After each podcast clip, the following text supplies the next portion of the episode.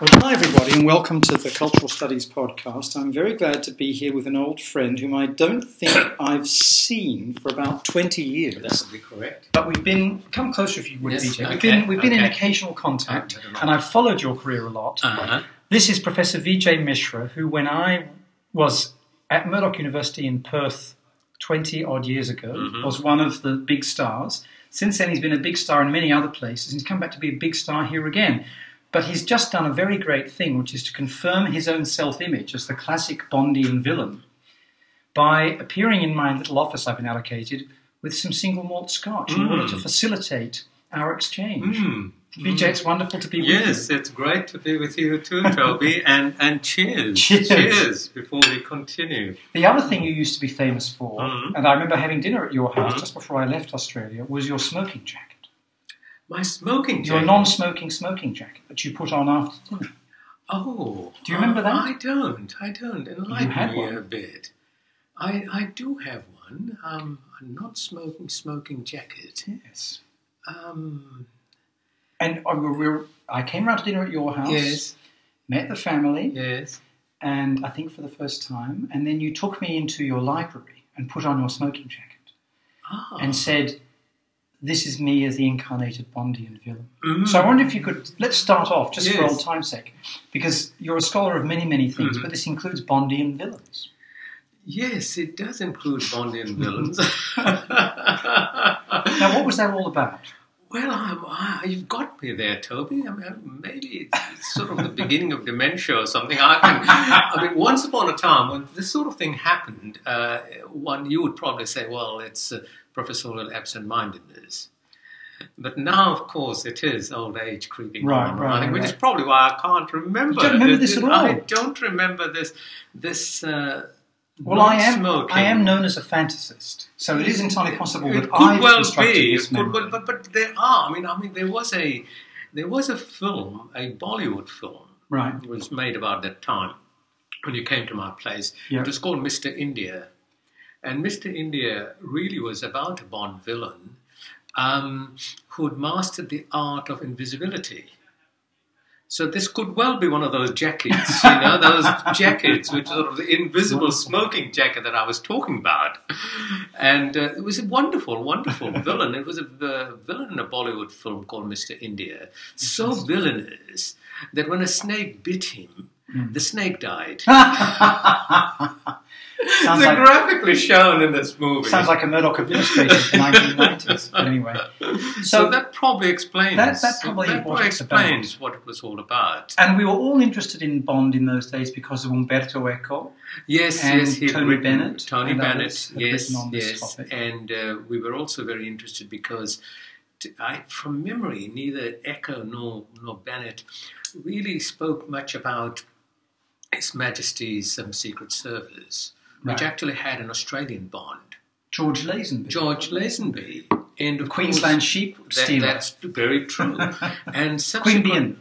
Queanbeyan, yeah, and subsequently, I think that became something of a cult Yeah, Bond film. right, right. And I think that that was perhaps one of the questions I might have asked um, Tony when he when he gave that paper during your days here. Yeah, yeah. Yeah, So that that so so Bond has a place which Now, in those days, you were working on a book that came out a few years later that was really uh, and remains a landmark in the study of Indian cinema, of Hindi cinema, let us say. oh that was uh, that was a lot later. But you were working on it even I then. I was working on it in the sense that um, uh, some years before in 1984 I'd written um, perhaps one of the very early theoretical essays on what used to be called Bombay cinema for that uh, journal called Screen. Mhm. And I think uh, that was about 30 years ago, 1984, I think it was when it came out. So may- maybe that, that was sort of writing essay, Yeah. but I didn't really return to Bollywood cinema until I'd been to the University of Alberta, where in the kind of cold and miserable minus 30 degree temperature in winter, with a research assistant, I, I basically wrote the book. But but before that, I, I Bollywood was just a side interest of mine. Right, right. The And- Mahabharata was the big thing. The Mahabharata was the Yeah, bigger thing, yeah, and of course, um, I mean, Australian literature and the Gothic. yeah, They were Sure, kind of the bigger sure. things I was doing. But one of the uh, interesting things about my um, uh, sort of foray, shall we say, into Mm. Bollywood was the fact that the point you raised this that during lunch today was that um, at Murdoch there was a, a kind of ease with which one could work, write about film, and at the same time, you know, give lectures on Milton. Mhm. I mean, this, this was a very interesting thing, and I do recall. I mean, I, I, I caught a bit of flack because, given my literary background, I sort of approached Bollywood cinema through sort of big macro narratives of the epic and so forth. right. But I never felt uncomfortable that here was a popular art form that kind of drew its its energies from these great epics, and then they were kind of reformed and reformulated and, and represented Mhm. in this popular form, uh, which was Bollywood cinema. And one of my argument was that uh, the the reason why Bollywood was so powerful as, as, a, as a social phenomenon was that the epics were always an already read text. Mm. It's a kind of Lionel Trilling's argument that you didn't read the book, but the book read you. Yeah, And I think that's why um, all these sort of metaphors, these, these iconic moments of the epic, transformed in, in the popular, were so very successful. very successful.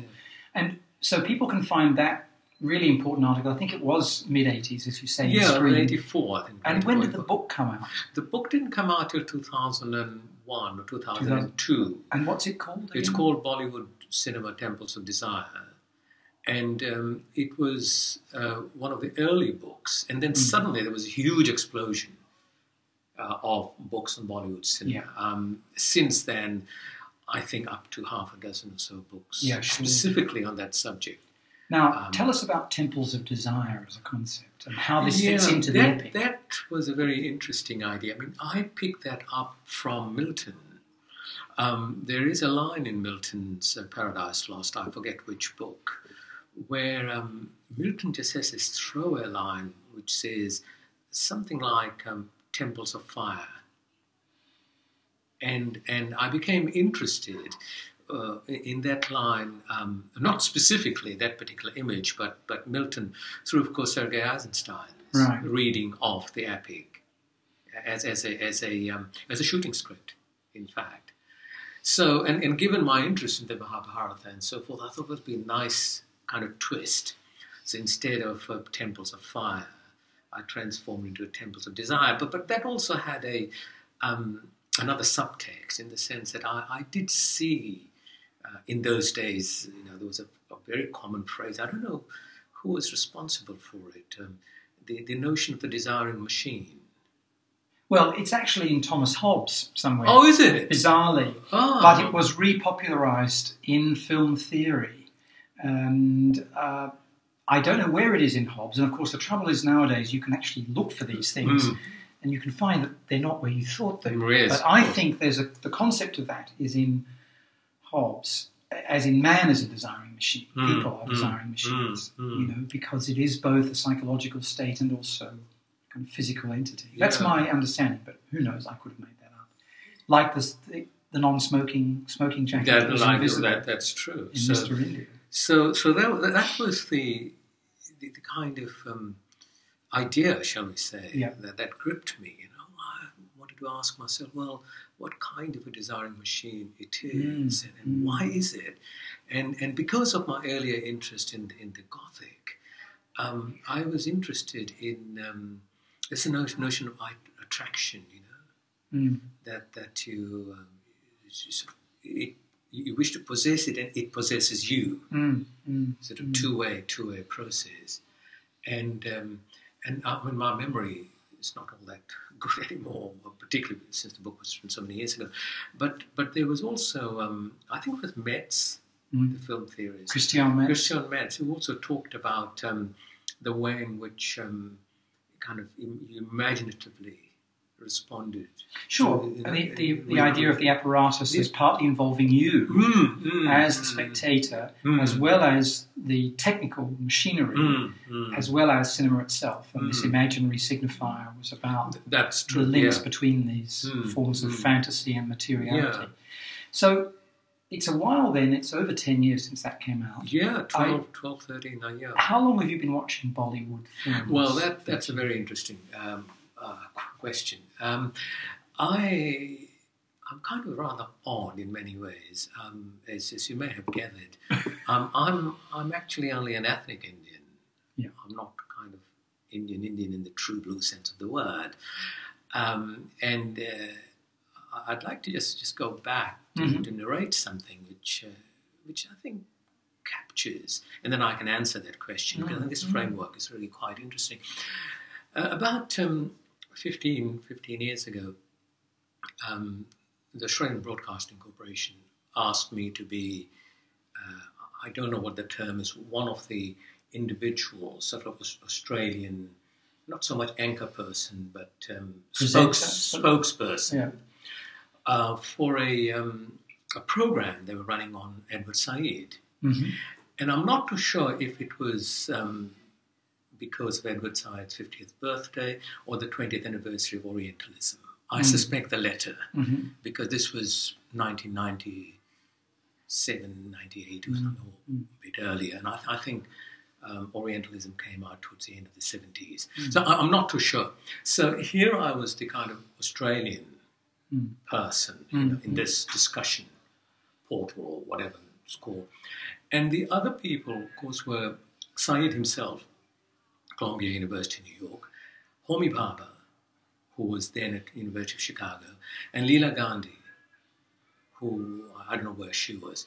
So the, the ABC um, presenter then started by saying to each one of us, um, just introduce yourself and, and you know what you're doing. So Edward um, said something about his parents, the fact that um, there was music in the home, and his father introduced um, uh, some kind of administrative methodology to the people of Alexandria or to the civil servants of Mm. Alexandria, and, uh, and and so on and so forth. Then came um, Homi Bhabha's turn, and, and of course his father was a very well-known Parsi in uh, in Bombay, one of the founders. Mm. The, the, the, his people, as you know, Parsi founders of of Mumbai, and of course um, he became a very very big post-colonial scholar. And then came Leela Gandhi's turn, and she said, uh, "Well, I'm the great granddaughter of the Mahatma." and of course, I mean, in India, as you know, it, that is it. If, if you can And then, then, then what's then going to say? come to me, and I'm stumped, Yeah. totally stumped. And I said, "What can I say? I mean, I and hence your, your que- answer to your question. I'm uh, third generation Fijian, Fijian. and my my people were uh, illiterate cane cutters Mm. who came as indentured labourers in the um, late 19th century to Fiji to work on the plantation. And so, in one sense, um, uh, I grew up in an environment, kind of oral environment, Mm. without literacy. So um, I didn't have any high culture of my own, nor any high cultural language either, because at home we spoke in dialect, which was kind of Fiji Hindi, as a kind of plantation language. It's not quite Creole because it has its own grammar it's very close to Standard Hindi. And um, we ate, um, you know, mixture of food, and and we spoke in, uh, in a Melanesian language as well, which was Fijian. And so for me, um, learning Standard Hindi was right, learning high culture, you know. Learn Sanskrit meant that, but on top of that, learning English too meant that it was a high cultural language that I had to learn. So here I was, you know, totally stumped, and Couldn't say a word, given that somebody's father had introduced stenography or whatever, and someone else's father was a big name in Mumbai, and he was a great scholar of post-colonial theory, and someone else was the great granddaughter of the Mahatma. And your dad was cutting cane. And my dad and my parents are cutting cane, and I went to school uh, thanks to the Methodist Church, uh, you know, who educated me and, and little scholarships and so forth. And and all my life, and the education has been through through sort of scholarships. And the, and the first one I got Mm. was used to be called the Colonial Government Scholarship because it was still a colony of the UK, uh, which was the same scholarship that Vidia Naipaul got. And he went to Oxford, and I went to Wellington, so in you, New Zealand. you have this wonderful colonial trajectory, VJ, which is kind of classic for rugby players. Yes, yes, yes, yes, in a way, yeah. Fiji, New Zealand, Australia, Yeah. Oxford. Yes. Is that right? I've got that right, haven't that's sort of right, yeah. Sort of yeah, right. yeah, that, that's the way. Multiple doctorates. Yeah, something like that, something like that. Two, not multiple. So when do you start seeing Bollywood? When is That's the that? best. real? Okay, so given that kind of background, Yeah. we are with art culture. Yeah. High culture does not exist. India is that ultimate idea of the imaginary, Mm. right? Um, the kind of fantasy land with which we have no connection. It sort of broke off completely. No one in my family ever went back. Never, ever. So we grew up. you know. And so when um, cinema comes to to Fiji and when Porky's Mhm. began in 1931, it was a huge investment by um, Indian business folks into this form. And I started going to, to films because there was a, cinema just across the river, going on this side of the river. It was a cinema house that was built in 1951 or 52. And I started watching films then. So between, say, 1952 and 1964, when I went to New Zealand, I watched every Hindi movie that was shown Mm. in that theatre every week. So I, in my head, I had this kind of um, kind of narrative, it, it almost like complete Sintam, shall, we say, Mhm. of movies from 1952 all the way to 64. After that, of course, it became a lot more erratic. Um, you know, whenever I went back and in cinema halls, uh, I'd watch it. Um, so that, that's how it began. And for us, um, it was one way of connecting with high culture, but also high language, because the language of this film was invariably very sophisticated Hindi. And uh, the songs were all in Urdu, poetic Urdu. So, so that, that kind of Wow. You know. So the idea of Bollywood as populist is quite foreign to you. Uh, well, in a way, yes. In a way, yes. For me, it was a, um, a kind of core cultural, almost like a high cultural form. Mm, although yeah. it was a popular art. Yeah, yeah, And sure. It was a popular art for us. It was high culture Uh, because it was different from the language we spoke. Uh, they sang beautiful songs. The music was very sophisticated. The poetry was out of this world, and so on. But um, and, and given that um, our culture was basically oral in a sense, um, we were trained to um, to kind of recreate dialogues, and many of the of the songs that I I play on my harmonium now, uh, they go back to those days, and and they're, they're what they say they're memorially recalled. Mm. You know, I sort of remember them and write them down and so forth. So that that was the beginning of, of, of my interest in Bollywood.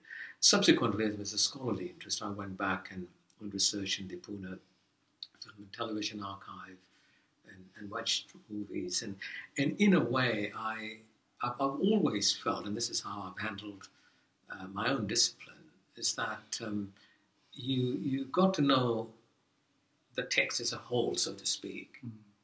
You know, and then, you know, it's it's various expressions and so forth, but but there is a, um, uh, a kind of the larger narrative of the text.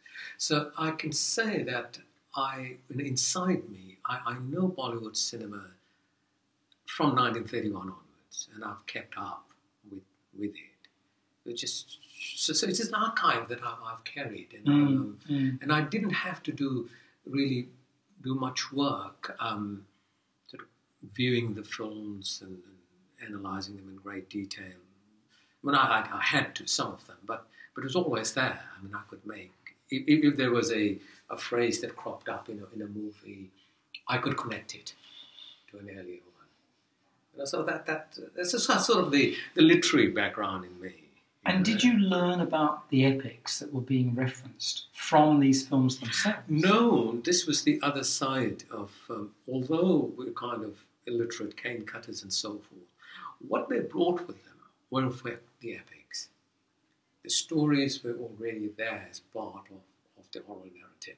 And when I spoke about text reading us, that had been part, a feature of Fiji Indian, particularly Hindu life. Mm. So we knew, we knew all these stories, all these connections. But subsequently, um, as, as a scholar, uh, under A.L. Basham and, and De Jong at, at the ANU, I actually learned Sanskrit. So I could go back and, and, and read, read the, the original. Mm. So, um, yeah, it sort of reinforced uh, some of those epic themes and, stories and so forth. But um, they're always there. Uh, the um, the vernacular epic, uh, the vernacular Ramayana, mm-hmm.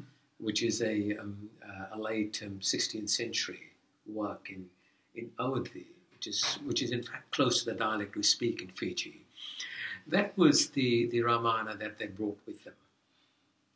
Uh, some who were literate brought the book. Many had just known, knew it uh, as an oral text. Mm. So, so the, it's called the Tulsidas Ramayana, uh-huh. just similar to the Valmiki Sanskrit classic. So that was read and performed in in um, in what's called the Ram Leelas all over the country. You know, that'd be similar to the to the way in which it's done in India, j- just before a particular festival, the Festival of Lights, Diwali. The, mm. There's an enactment of the Ramayana going on, and there'd be actors who travel from village to village, even in Fiji, doing it. So that, that was that my, was there. My, yeah, yeah. Now, when do you encounter the Gothic? no, such? the Gothic as such, um, uh, I encountered the Gothic. Um, in fact, it was very interesting. I encountered the Gothic, in fact, through Freud. It was the uncanny, the essay on the uncanny, that made me think about about the Gothic, and. Uh, um, but I'd read it. I'd read it as part of my undergraduate training. This was sort of in Wellington, in Wellington, in New yeah, Zealand, in New Zealand, in, in Wellington, mm-hmm. yeah, because Wellington in those days had some very, very fine English scholars. One of whom was Don Mackenzie, D.F. Mackenzie, who took the um, the Lyell Chair of Bibliography and Textual Criticism in Oxford. So here was uh, Don Mackenzie, who was of trained, you know, in of bold Oxford style, insisted that the canon got to be taught.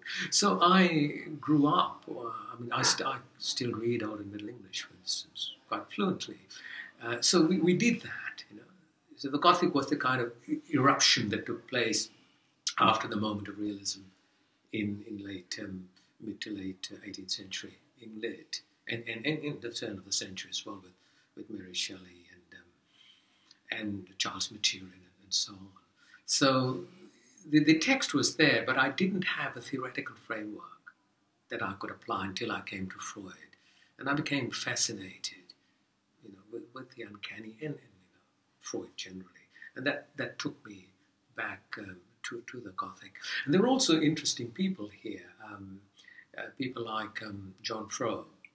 Here at Murdoch. At Murdoch, who used here. to run um, uh, the narrative fiction classes. And now at University of Sydney. Yes, by Melbourne and Edinburgh Queensland, and. Edinburgh. And he used to run the narrative fiction class. And for some strange reason, um, quite early on, when I was just a very junior tutor here, he said, well, why don't you give the lectures on the Gothic?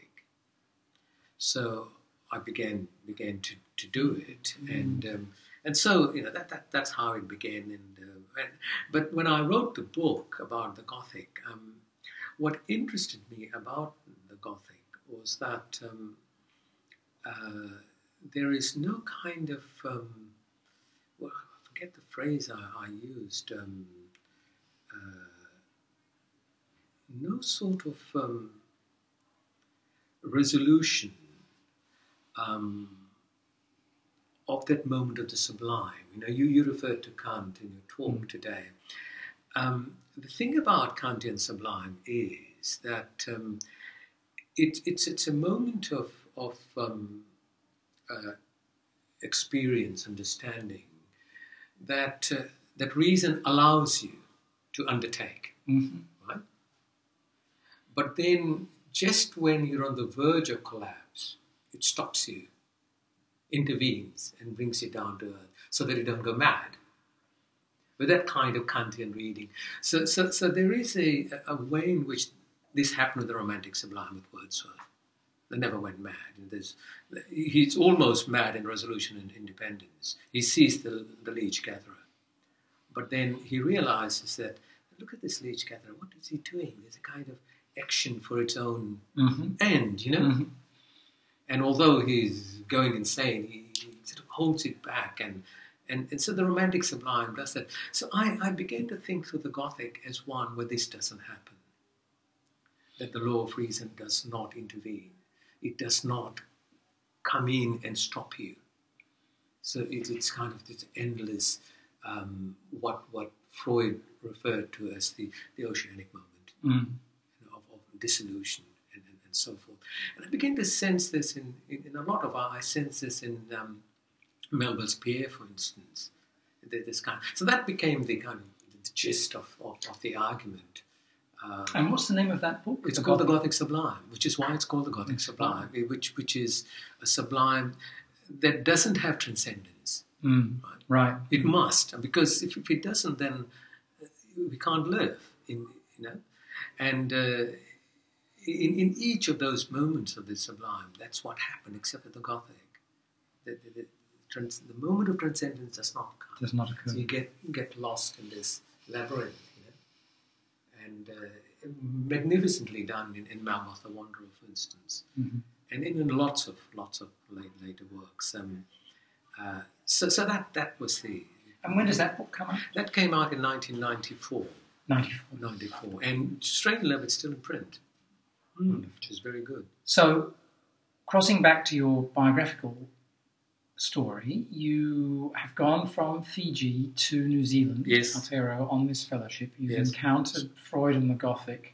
Uh, later, not there. Yeah, I, I not there. read I read the text there, some of them, Right. but I didn't encounter uh, Freud and the Gothic until I came here. So, all right. Uh, because here we had literary theory, remember? Oh, Murdoch, we had the that's right. hosts of this world Yeah, Horst who, who ate theory, Yeah, as they used to say, yeah. right? And and um, It affected all of it affected yeah. everybody. You, you couldn't teach without theory. Yeah, yeah. So when John said to me, "Give these lectures on the Gothic," what do you do? I mean, I knew what happened to the characters in in um, uh, in the Castle of Otranto or um, on the Mysteries of Udolpho and all the rest of it, but I didn't know what to do with it. Right. I, I could summarize the text, but I didn't have a, a framework. Theoretical Yeah, apparatus. Mm. apparatus that I could use. So it was here that I got the theoretical apparatus. And I suppose the same could be said about Bollywood cinema.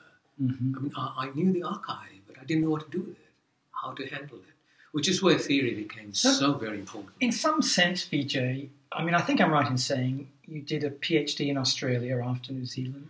Uh, no, after New Zealand, I went to Macquarie University. Right.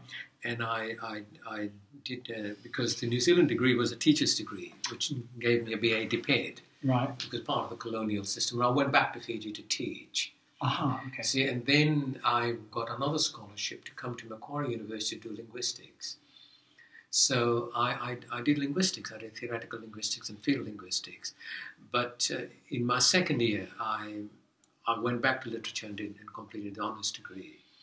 So you did another BA. Yeah, just a, an honours BA. Right. And what, then you go to Oxford? No, no. Then, then I go to the University of Sydney, where I, I did an MA in Australian literature and Patrick White, which is why I, I got into Australian literature and, and with Bob Hodge wrote the book on Australian literature, So The Dark Side of the Dream. Dark Side of the Dream. yeah, in some years later. 1991. So you did the MA in Australian literature. In, in Australian literature at, um, um, Sydney. Sydney. And then I came here as a tutor. So that's when you come to Murdoch. I come very is early, this was about late 70s. late seventies, and the place has just taken off. just folks. taken off, and I'm here very young, and I was interviewed um, in Sydney by the foundation professor John Frodsham, Mhm. uh, whom you know, who was Mm. in fact a fascinating man because he um, he did an English degree at Cambridge, and then he said to me that one day he attended an exhibition of some kind with um, with Chinese. Um, what, what's the word Chinese writing is called? Um, Calligraphy. yeah, calligraphy. And and you know that a lot of um, Cambridge scholars, like um, was it Waley or someone or Wiley, Waley, they were, were Chinese scholars, but they'd never been to China. They they kind of learned uh, classical Chinese like Greek and Latin, and um, uh, so so he said to me that he, he, he saw the calligraphy hmm and he turned his head around and he could recall it because he had a photographic memory. Wow. So, so he, he um, and he's the one who actually said to me when, when, he, when I was here, he said, "Why on earth are you doing Englit and all this? You know, why don't you do something else?" So that's when I left this place and went to the ANU to do a PhD in, in Sanskrit and medieval Indian poetics. Australian National University. Yeah. And this is with Basham. Basham and Rizvi. hmm Uh, Right. and um, but but I, I knew the script because Both very got- prominent scholars, some of the most famous scholars the ANU yeah, ever had. ever had. And but because I knew standard Hindi, which I'd learned in, in Fiji for the Cambridge matriculation, which was the exam we did, my my my second language was was Hindi, which I, I learned. Um, uh, so I knew the script, Mm. the, the Devanagari script. So it wasn't all that difficult for me to, to master it. So I, I did the PhD there and and came back. But but when I was at um, in in Sydney, I'd won a little scholarship to Oxford uh, to do Englit. So so after ANU, I came back here for a couple of years, and then one day I got this letter from St Catherine's College, Oxford, which saying that, uh, my dear fellow, um, our records show that so many years ago you were given this scholarship and you haven't taken it up. And the money is lying there, a few pounds, you know, and we really don't know what to do with it. Uh, Do you intend to come back here at any stage at all, or something like that? Fantastic. very English, very, very English. So I said, oh, well, why not? So with my family, we just packed up and went to Oxford in 1984. So I did the DPhil in English literature to complete it. So, so that was kind of That's quite a story. Yeah, it's quite a story. Yeah. So, but one of the things that's constant in this is the return to Murdoch. How many times yes. have you come and gone? Well, I from afterwards I went to the University of Alberta. I I got the chair of um, English literature there, and that's when I wrote the book on Bollywood cinema. And uh, I came back here after two years, but there was other reasons as well. First of all, there was a, there were two reasons. First of all, my family, uh, my son had, by then had won a scholarship to Oxford uh, to do a BCL, Bachelor in Constitutional Law, and uh, he wasn't very keen to come to a university in Canada. So he wanted to go there. And um, my wife and daughter came and uh, they found the cold. This, this is Alberta. This is Mm. Edmonton. Yeah. Very, very cold. Um, I was okay. They gave me great privileges. I had a research assistant working with me full time. It was wonderful. But the the moment when, when I said, "Oh no, I, I really can't go on here," was I won. Um, uh, Canada has a, a slightly different version of the Discovery Grant, the Australian Research Council fellowships. They're, they're divided into humanities and so forth. The social sciences and humanities, something or other of Canada, runs the humanities section. So in my first year, I got this very large award. And I don't know why, it's the nature of the award or my application, they asked me to be one of the members of the, um, the committee hmm that ran the award the following year. But the condition was that you should be able to read um, the application in French and write in it too, because it's a bilingual nation by law. And that's when it occurred to me that in Australia, I'd actually mastered the grand narrative of the nation. I, I'd written Dark Side of the Dream. You know, I, I knew, I knew Oslet extremely well. I could write about this Mm. culture. and it hit me that I'd never be able to do it in.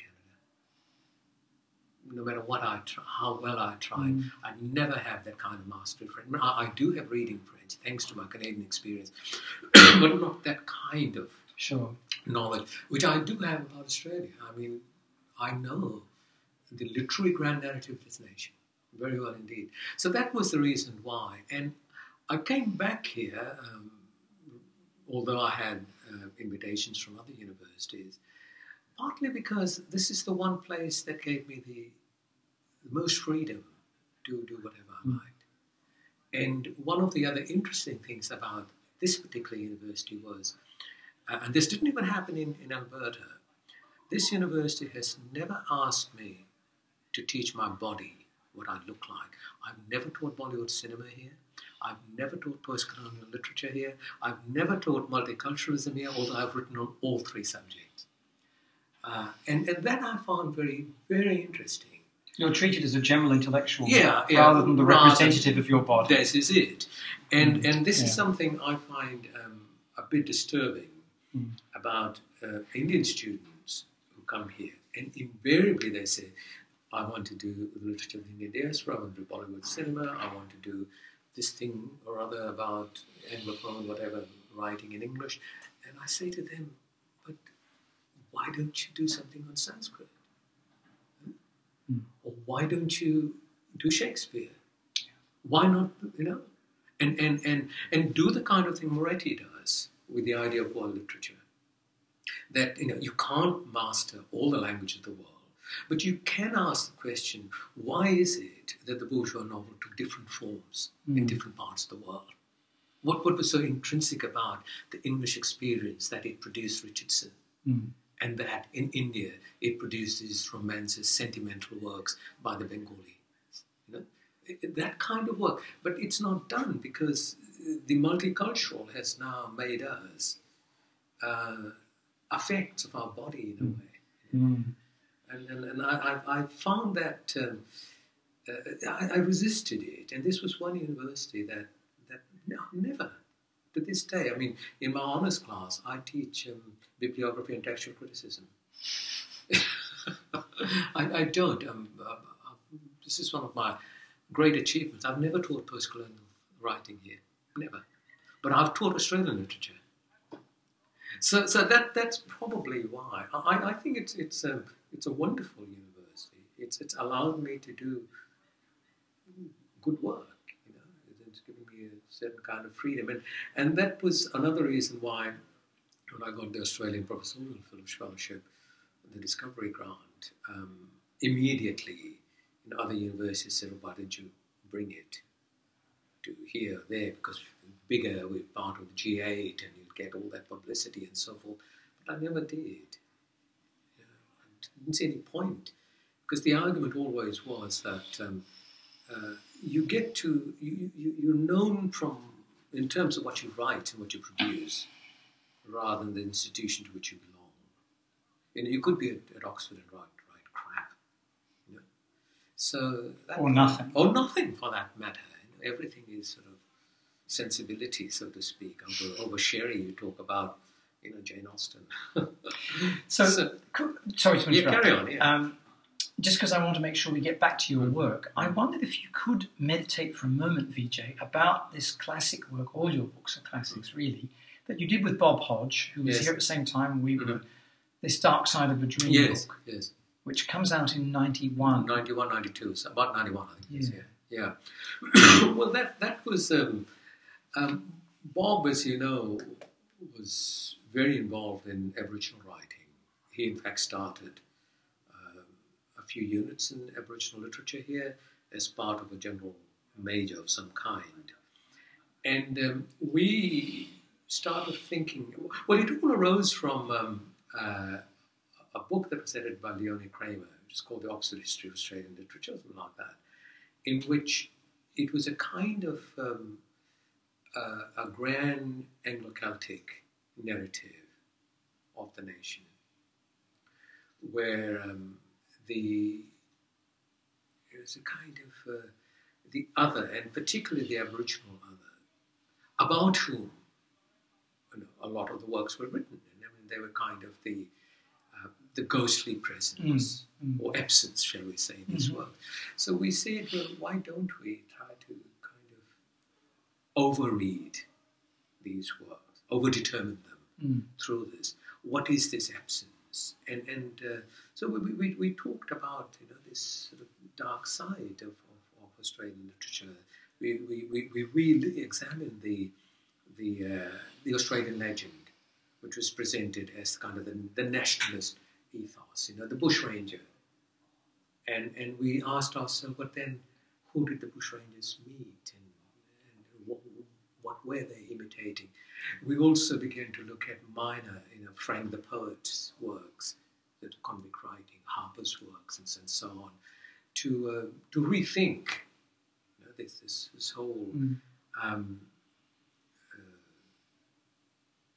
you know domain of, national literature because it was presented as a national literature, which began with the convicts. And so, so that's how, how, how it was done.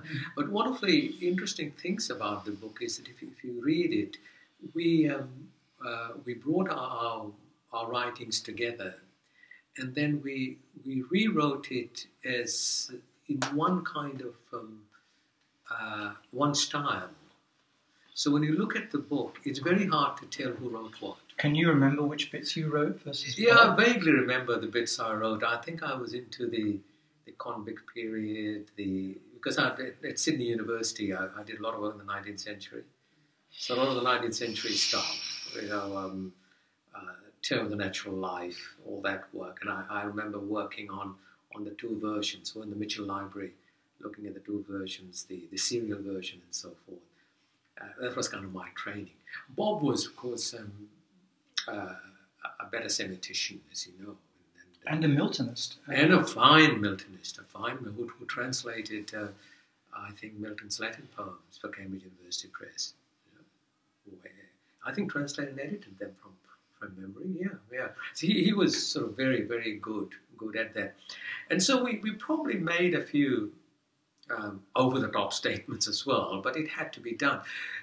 Curiously enough, um, outside of and even Australia, within Australia, certainly outside of Australia, it's probably the most cited book on Australian literature and culture. Uh, it just circulated extremely well, maybe because of, of what was being said and because it's it was kind of what came to be called was what was developing as a kind of post-colonial, you know, reading of the, of the archive. So that that's how it, it happened, um, and uh, you know, uh, that, the rest is history. Yeah, absolutely. So again, this is partly your picking up new influences as a consequence of being at Murdoch. it's as though you yes. had all this empirical material yes, yes, and conceptual material, Yes. such as language. yes. You didn't quite have the sense-making apparatus No, in place no, until I- you encounter people like, Horst Ruthrof, Bob, Bob Hodge, John, John Frow. Frow. Um, there are a few others here too. Uh, there was a whose names escape me. Uh, well, Rita Felski too, but she came a bit late. Yeah, You know, uh, sure. and of course she came. Uh, I mean, by that time, I'd sort of mastered literary theory, but she came as a kind of exemplary figure in the sense that she had already done something which took me 15 years to master. Because in her work, uh, the theory and the text just came together naturally. Mm. She had no problem doing it. So, uh, and, and we had um, a few other people whose names sort of escaped me coming, particularly in cultural studies. There was John Hartley and Ien Ang and, and so on, um, with whom I, I had particularly film interests and so forth. Tom O'Regan. Tom O'Regan, yes, certainly, yeah, yeah, Tom certainly, and um, and and of course Tom's work in national national cinemas was also a uh, a model that I looked at very carefully, but I couldn't use because I wasn't writing. I didn't have that kind of skill to write about Bollywood cinema as a national cinema. You know, I, I, I could write it as a um, I mean, it's, it's sort of exemplary text around film theory. Uh, I mean, I and also as a um, as a kind of emotional, um, personal uh, engagement Mm. w- w- with it. I was much more interested in, in its structural forms, in its cultural antecedents, in, in the link between narrative and song and so forth. Mm. Um, partly because I, I, I play the harmonium and, and the songs were quite important for me. Sure. And- So I, I'm about to ask you to speak your body, even though this is Mhm. in a building where you've never been asked to teach it, uh-huh. Vijay, which is, as a person variously described bureaucratically as a person of Indian origin or a Yes. non-resident Indian. Right, I love right. these POI, NRI Yeah, yeah, yeah. acronyms. They're wonderful Right, designations. Some of this is a search, it seems to me, for part of you that is ever present and yet not there. Yeah, yeah. I I remember uh, when I wrote one of my books and and my father died, and I went there for the funeral, and it's you know Hindu rituals are sort of um, uh, very painful in the sense that uh, the body is burnt and the eldest son has to light the pyre, you know. And uh, I remember um, talking to him some months before he died, and um, he said to me, "Son, you know, understand. Uh, I've seen your library, but to me, they're like uh, carpenter's tools. He was right. Yeah, they're, they're tools you use, just as we would use the cane knife to cut. They're tools and good tools, but I don't quite understand what you're doing. You know, Mm. what you're doing." So I said to him, "Well, what do you mean?" He said, "Well." maybe what you do must have something to do with things that remain uncompleted in our culture or, or um, things about which you ought to be known or, um, or, or writing or intellectually thinking through uh, you know things that have influenced you so I thought about it and I do remember um, somewhere writing about that time. This happened in 1980. He died in 89. In fact, it was tragic because he died broken-hearted as a result of the 1987 coup. Right. So there's this terrible moment in Fiji terrible moment when the when, Indian majority it. had finally, Finally, taken political power, and and the Fijian native minority, Yeah. which had tribal force and military yeah, force, took over. Yeah, took over. Yeah, and from there onwards, of course, the Indians began to leave, and, and they're barely thirty percent now, and the the indigenous Fijian constitute about sixty percent of the population. So we're in a minority.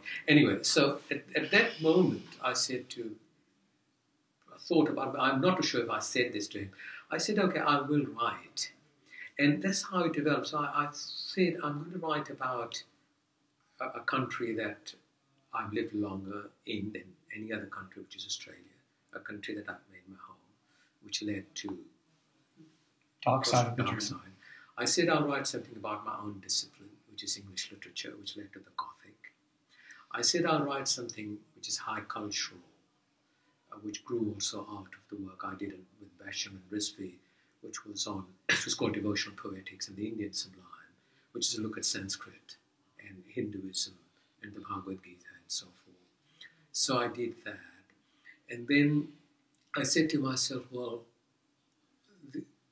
India, as I knew it and got to know it in Fiji, was through Bollywood cinema. So I wrote in Bollywood.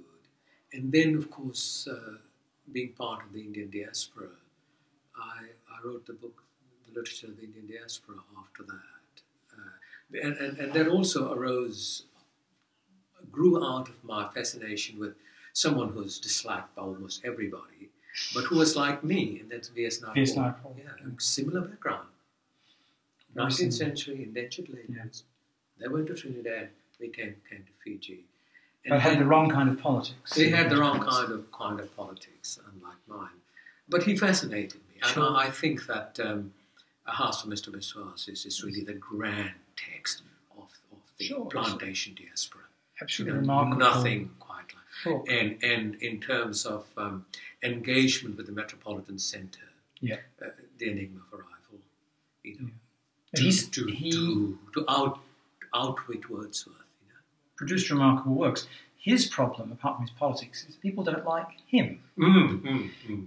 and there are such denunciations of him. I think Yeah. Paul Theroux Yes, oh yes, yes. right, yes, wrote yes. one, but there are many Many, many. terrible denunciations, and of course he ultimately denounced himself. Yes, yes, when the Barbara that was written, yeah, yeah.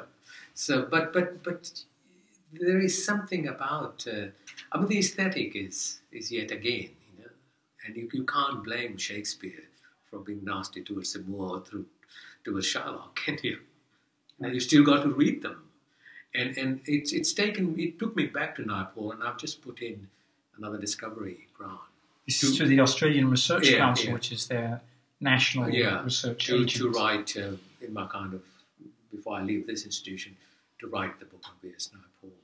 So, so to, to finish that, after the literature Mm, yeah. in diaspora, then I wrote this book on we put multiculturalism in the past tense. It's called What Was Multiculturalism, which came out two years ago, and uh, and now I'm writing, uh, finishing off my current uh, grant, and I'm writing this book on um, on Salman Rushdie, and it's actually uh, grew out of the archive, uh, the Rushdie archive at Emory University, which I've, I've read in, in total, you know, complete form. So that that's what I'm doing. Right. I wonder if we've got about maybe Ooh, not three or four minutes left. No, right, yeah. Very quickly, Vivek, and you've got to finish your scotch. Hmm. Please tell me a little bit about the multiculturalism uh, book and also the one you're finishing. Thank you. Yeah, um, the multiculturalism book it has a very interesting history.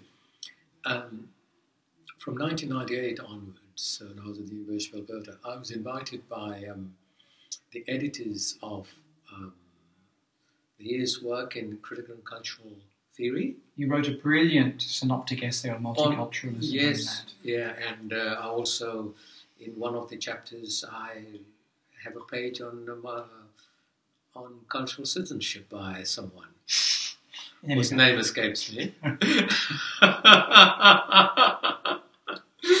um, uh, so, for 14 years, I wrote this. It was a, a critical review of um, various work in English. Yeah. And uh, then uh, I was at the ANU on a uh, Humanities Research Council fellowship for six months in 2012 or something like that. And uh, um, in my computer, there was this 14 chapters that I've written on multiculturalism, about 15 to 20,000 words every year. And it came to, I don't know what, 200,000 words. And I said, well, let me conceptualize it, think through it. And uh, because there's no pattern, no order, no system in multicultural. No, nobody knows what are the various ways in which multiculturalism has been discussed, examined, analyzed, theorized. So I did this. I, I wrote 13 chapters, 13 ways of conceptualizing multiculturalism. And so it's a kind of critique of multiculturalism, ways of doing. It's a kind of very handy book. But um, there also an unease that I've always had. I've, I've always felt that, that multiculturalism, given that it was a settler nation program, Canada. Canada, Australia, uh, in particular, and um, that it was basically a control mechanism. It was the way in which one could handle visible minorities who couldn't easily enter in a kind of assimilative form to the grand narrative of the nation. Bodies did matter. Bodies still matter. Matter Indeed, they in do. a big way. Yeah. And I was so surprised that uh, it got appropriated by everybody on the grounds that, well, look here, you know, Australia's always been a multicultural nation because the Irish came, the Maltese came, the Italians came, and so forth. But the entry into, into the nation took different form. They could more, more easily um, play AFL football and so forth. And when um, you know people say to me, "Why is it that uh, at Berkeley, fifty percent of the student body are Indian, Chinese, and Japanese?" You know, because th- that, that's what happened when affirmative action went. Mm. Yeah.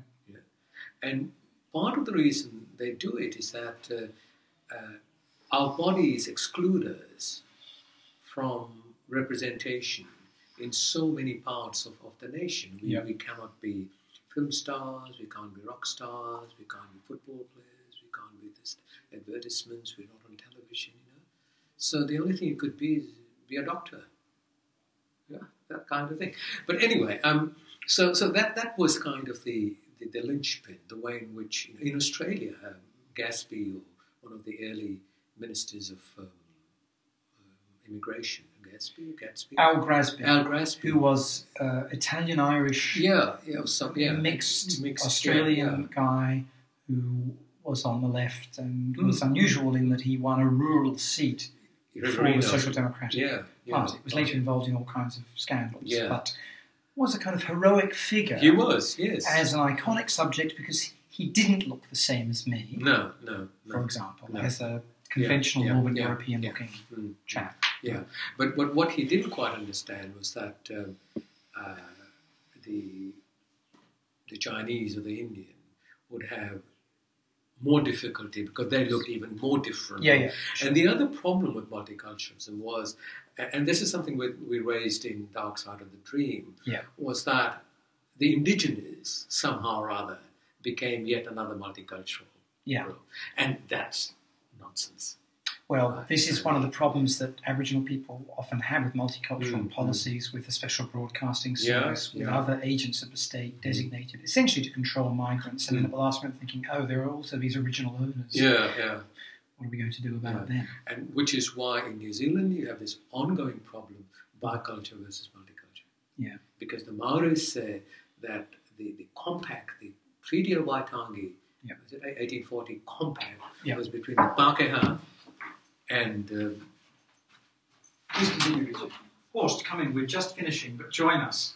Horst. Ruthrof, who we've mentioned I'm- I'm- several times. several times as the great discussion. guru without The guru, our guru. Um, can I give you a drop? Of course. Um, I don't have another glass. I'll use yours. Oh, I am. See, Why don't see, you? Because. I have had mine, and I brought this, and I'm not too sure. Wasn't too sure if, if um, uh, Toby was into Talisker. Thank you. If he was in my room, I would have given a choice of four. Uh, but Talisker is a good drop. Did you know that this is the Some um, things never change.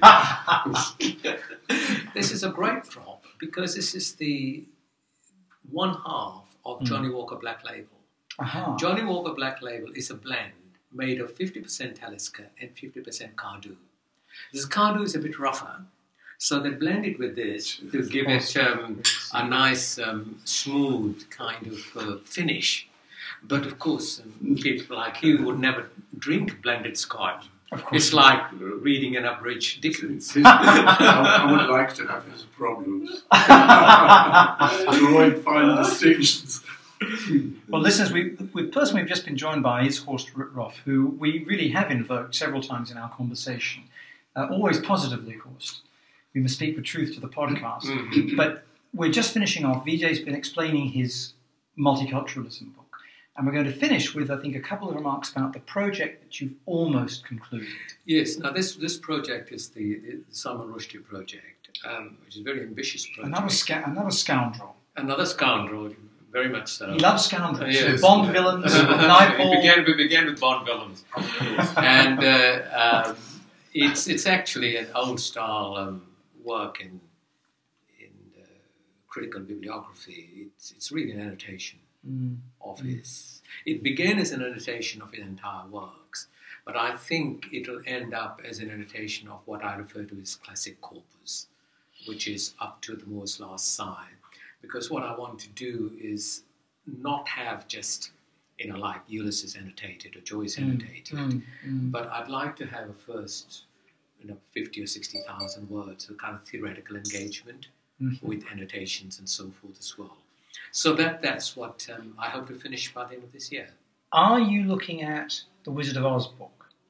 Yes, yes, uh, his um, his film book. Yes, Yeah. yes, yes. You like it, do you? I do and I don't, Yeah. but I think it's an inventive and exciting thing to have done. You know, To have- ri- riffs on Dorothy's shoes Yes. and his magical realism while being a book of film criticism Mm. about a movie, and it's a remarkable. It's it's it's a remarkable book. And when I was in uh, the Pune Film Archives Yeah. last, uh, earlier this year, what I did, a lot of people have talked about um, uh, his reading of, of cinema and his experience of cinema and so forth. Mm. And his family was involved in the Bollywood film industry. Really? Hmm. And what I did was that I looked at uh, a very well known uh, periodical. Uh, I'm not too sure whether it's weekly or, or fortnightly. It's called Filmfare. And I went through all the Filmfare from 1952 to 1963 when Rushdie leaves for, for Rugby. Uh, on the basis that if he had, and I'm assuming that this Filmfare went to his house Yep. and that he, he began to read English by the time he was five or six. So this was his knowledge Mm. of, of films because they used to do Hollywood films as well in Filmfare with 10 pages about Hollywood films. So if, if you look at the kind of the, the, the kinds of films discussed, it gives you a great idea about the sorts of things that, that Rushdie would have been familiar with. Mm. And you can pin him down, you know, precisely. And you see these intertexts. yeah, very I was easily. quite fascinated by the fact that he does the voiceover, I think, for the Midnight Yes. Children film. Sadly, sadly. Did you know this, Horst? Yeah, well, yeah, yeah. sadly. So when you say sadly, tell me about that. Because Because I had I no think- idea when I saw it. Yeah, I didn't know it was his voice. Actually, I didn't recognise yeah, it. uh, sadly, because it kind of um, uh, made Saleem very much like himself. You know, the, the, the, the fact that Saleem was being created as someone other than him, the case that he has been he has made critically all along, that the speaking, you know, his voice is different from me. The errors he makes are not my mistakes. So the, the, the unreliable narrator. Well, Rushdie had enough of his own without Yeah. borrowing from somebody he else. voices them And now he- by giving it a voice. voice. He, he- Yeah, yeah, Kind it's- so, so Saleem's own voice, when it comes, Mm.